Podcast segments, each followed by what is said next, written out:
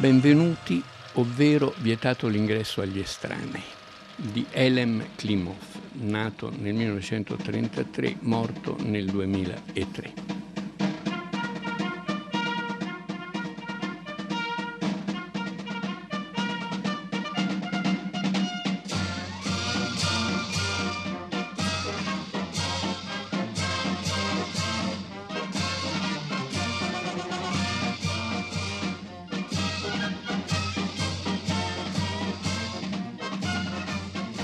Elem Klimov è stato un regista russo di notevolissimo interesse, marito di una regista russa di notevolissimo interesse, Larisa Shepitko. Si sono conosciuti studiando cinema alla scuola di cinema di Mosca e hanno vissuto con grande entusiasmo l'era di Khrushchev, il cambiamento, no? la fine dello stalinismo e lei addirittura era allieva di Dovchenko, una delle ultime allieve di questo grande regista del muto che ha continuato poi faticosamente a lavorare anche sotto gli anni di Stalin e durante la guerra. Bene, grande storia d'amore, lei muore molto presto, una storia negli annali del cinema sovietico molto come dire, commovente perché è trattata anche dal punto di vista così di due giovani, entrambi di grandissimo talento, con una storia eh, difficile. Una storia difficile perché lei muore in un incidente e lui eh, si ritrova a dover vivere dopo la, il periodo khrushcheviano, dopo il disgelo, negli anni di Brezhnev che ovviamente gli rendono la vita molto molto difficile. Ha continuato a fare dei film anche dopo l'era di Khrushchev, ma il suo capolavoro resta questo, benvenuti, ovvero vietato l'ingresso agli estranei, già un titolo che dà l'idea di una contraddizione molto forte, no? che infine nel 1964 il suo film D'esami, un film che ha una storia abbastanza curiosa perché fu dapprima vietato, poi accettato dalla censura, ma ebbe un sacco di problemi, un sacco di problemi che vennero risolti da Khrushchev in persona, perché incuriosito dall'accanimento che c'era contro questo film, dai grandi discorsi che si facevano a Mosca negli ambienti che ovviamente di cui Khrushchev sapeva, ma anche sui giornali, anche pubblicamente, vuole vedere il film e dà il via libera al film, è entusiasta del film. Ecco. Tra l'altro il film era dispiaciuto alla censura per un motivo fondamentale, non quello politico, che era quello veramente forte, perché il bambino protagonista del film fugge dalla colonia di vacanza, però eh, siccome ha forti sensi di colpa nei confronti della nonna, i suoi sono morti, è la nonna che l'ha allevato, si immagina la morte della nonna e il funerale della nonna come, eh, come dire, per sfogare i suoi sensi di colpa e le sue fantasie un po' e, e, e, è questo che poi lo decide a tornare indietro nella colonia di vacanza. Però questa nonna, eh, secondo i censori, nel corteo funebre è rappresentata una grande foto sopra la bara con le fattezze di Khrushchev somiglia a Khrushchev, è questo che scandalizza i censori.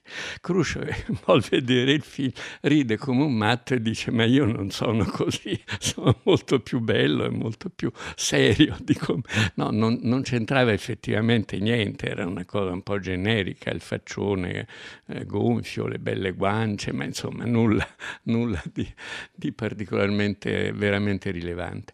E dà il via libera il film, si diverte molto a vederlo. Il film esce enormemente enorme successo. Cinque giorni dopo che il film è uscito, Khrushchev muore, cambia tutto. Siamo nel 1964, cambia tutto e arriva il tremendo Brezhnev e anche il povero Klimov e la povera Shepitko avranno i loro problemi. Durante gli anni Khrushchev è stato un, un, ottimo cinema sovietico, dei giovani che finalmente con i loro maestri alle spalle hanno saputo scatenare la loro fantasia ovviamente facendo dei film tutt'altro che antisovietici, però, come dire, innovativi rispetto alla linea e ovviamente contrastanti rispetto alla linea staliniana che era durata fino, fino ad allora.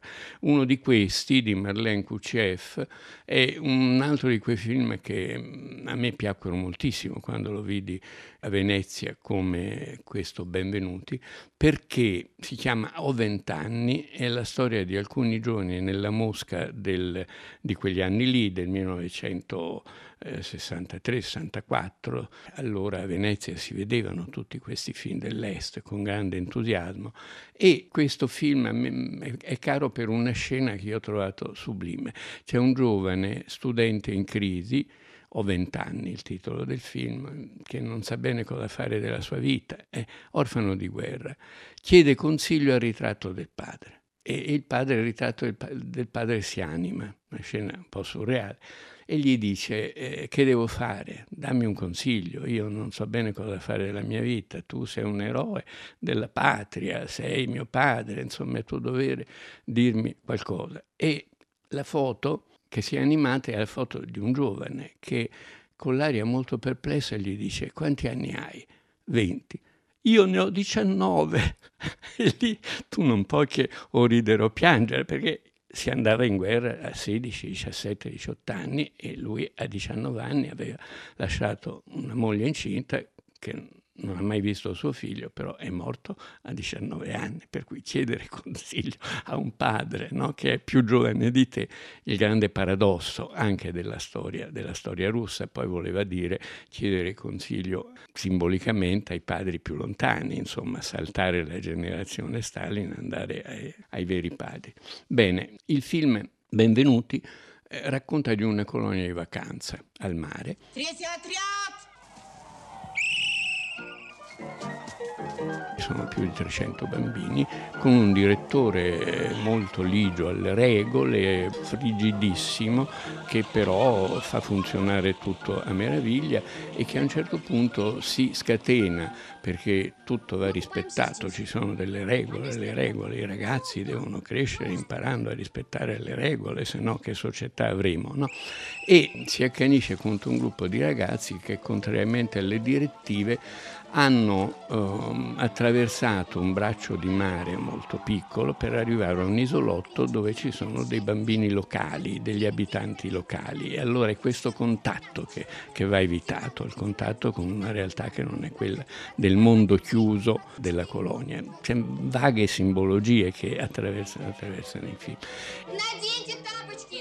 Il ragazzo responsabile di tutto questo viene punito e fugge.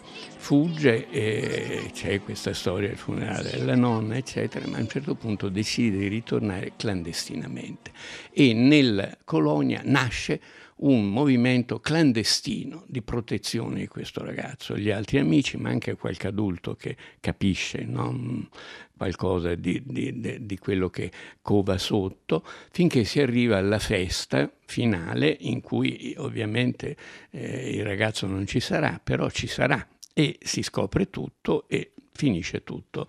Benissimo, nel senso che ovviamente siccome tra i genitori dei ragazzi ci sono anche dei burocrati importanti, come dire, vince la novità vince il mondo che si apre per questi ragazzi che non è quello della burocrazia, delle regole, della noia, ma che, come diceva eh, il, il regista, il suo film era contro un sistema che cancella l'individualità per il ritorno a un'individualità che possa dentro, dentro quella società dare dei contributi invece di star lì a, no, a, marciare, obbedire e battere le mani a comando. Ecco, il film è molto semplice da questo punto di vista, però ha dei riferimenti straordinari a uno dei più bei film della storia del cinema che è Zero in condotta di Jean Vigo la rivolta dei bambini nel collegio in Francia, primi anni 30, che è un film dichiaratamente anarchico. Questo non è un film anarchico, ma insomma scivola verso forme libertarie appunto di, nella, nella difesa dell'individuo. E poi perché è pieno di gag, ci sono gag straordinari, non so, c'è la figura di un maiale, di un porco, che è quello che non volendo fa da, da, da uh, veicolo alla trasformazione della situazione situazione perché entra grufolando sotto scava e entra nel, nel bussolotto dove è chiuso il ragazzo e lo, e lo, lo aiuta a uscire. Давай, давай, вставай же. Эта свинья готова. Перекормили. Ух, сейчас я ее... Не смей ты, животное! Слышишь? Не смей!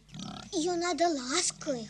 ci sono i bambini eh, secchioni e cattivi e spioni, c'è insomma tutto il gioco delle colonie di vacanza che sono state una grande istituzione oggi più o meno scomparsa, nata per l'appunto negli anni 30 il Fronte Popolare in Francia, eh, la Repubblica in Spagna, il fascismo in Italia, il nazismo in Germania, lo stalinismo in Russia, le colonie di vacanza per la protezione dell'infanzia, ma anche per eh, la salute dell'infanzia, anche per l'indottrinamento dell'infanzia, sono state un fenomeno molto molto importante anche nell'Italia fascista e nell'Italia fino agli anni, eh, diciamo fino alla metà degli anni 60. Ecco, oggi sono un po' scomparse, però se uno gira per la riviera riminese vede a Bellaria e Giamarina, eccetera, eccetera, questi enormi palazzi eh, no, di stile fascista creati tra gli anni 30 e gli anni 50 che ospitavano migliaia di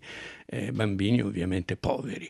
Nel finale ci sono delle scene anche divertenti e commoventi perché per esempio il bambino handicappato che a un certo punto riesce a spiccare il volo e andare nell'isola proibita volando, non, non nuotando come fanno, come fanno, gli altri. Ci sono immagini poetiche eh, molto semplici, molto significative e che ricordano anche l'esistenza di una grande letteratura russa per l'infanzia che c'è stata dall'Ottocento in avanti. Pensiamo ai quattro libri di lettura di Tolstoi, ma poi via via tanti altri. C'è un Pinocchio sovietico, per esempio, c'è un Pinocchio ambientato durante la rivoluzione, c'è un bellissimo romanzo che si chiama Biancheggia una vela solitaria eh, sulla rivoluzione a San Pietroburgo, vista dagli occhi di un gruppo di ragazzini e che è diventato anche un, un grande film. C'è, insomma, c'era un'enorme attenzione anche sul piano del cinema. Questo film di Klimov è passato anche perché era un film prodotto dal, dal gruppo che lavorava per, per l'infanzia. È curioso che forse il regista che durante il periodo stalinista più duro è riuscito a fare ancora quello che voleva sia stato Mark Donskoy, eh, che ha girato la trilogia di Gorky, L'infanzia tra la gente e le mie università, una trilogia di film sulla vita, sull'autobiografia di Massimo Gorky, e che ha girato mh, altri film sempre come altri registi, come è successo ancora in Iran di recente, nel settore del cinema per l'infanzia, dove la censura era molto meno forte che nel settore del cinema per gli adulti, perché con la scusa dell'infanzia potevano passare cose un po' eterodosse, un po' fiabesche. А что это вы здесь делаете? А? Кино-то уже кончилось.